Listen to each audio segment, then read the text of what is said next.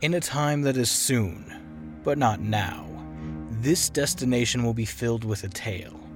Not one with stark whites and encompassing blacks, but one about the gray shades of life, the missteps and mistakes that slowly turn a middle American town from a promised paradise to a mysterious, empty, and rotting husk.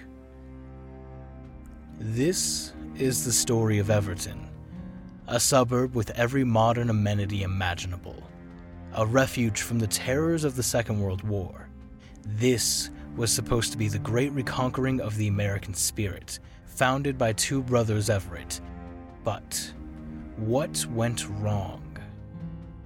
On November 12th, agents Washington and Harris investigate the ever mysterious Everton. Stay tuned.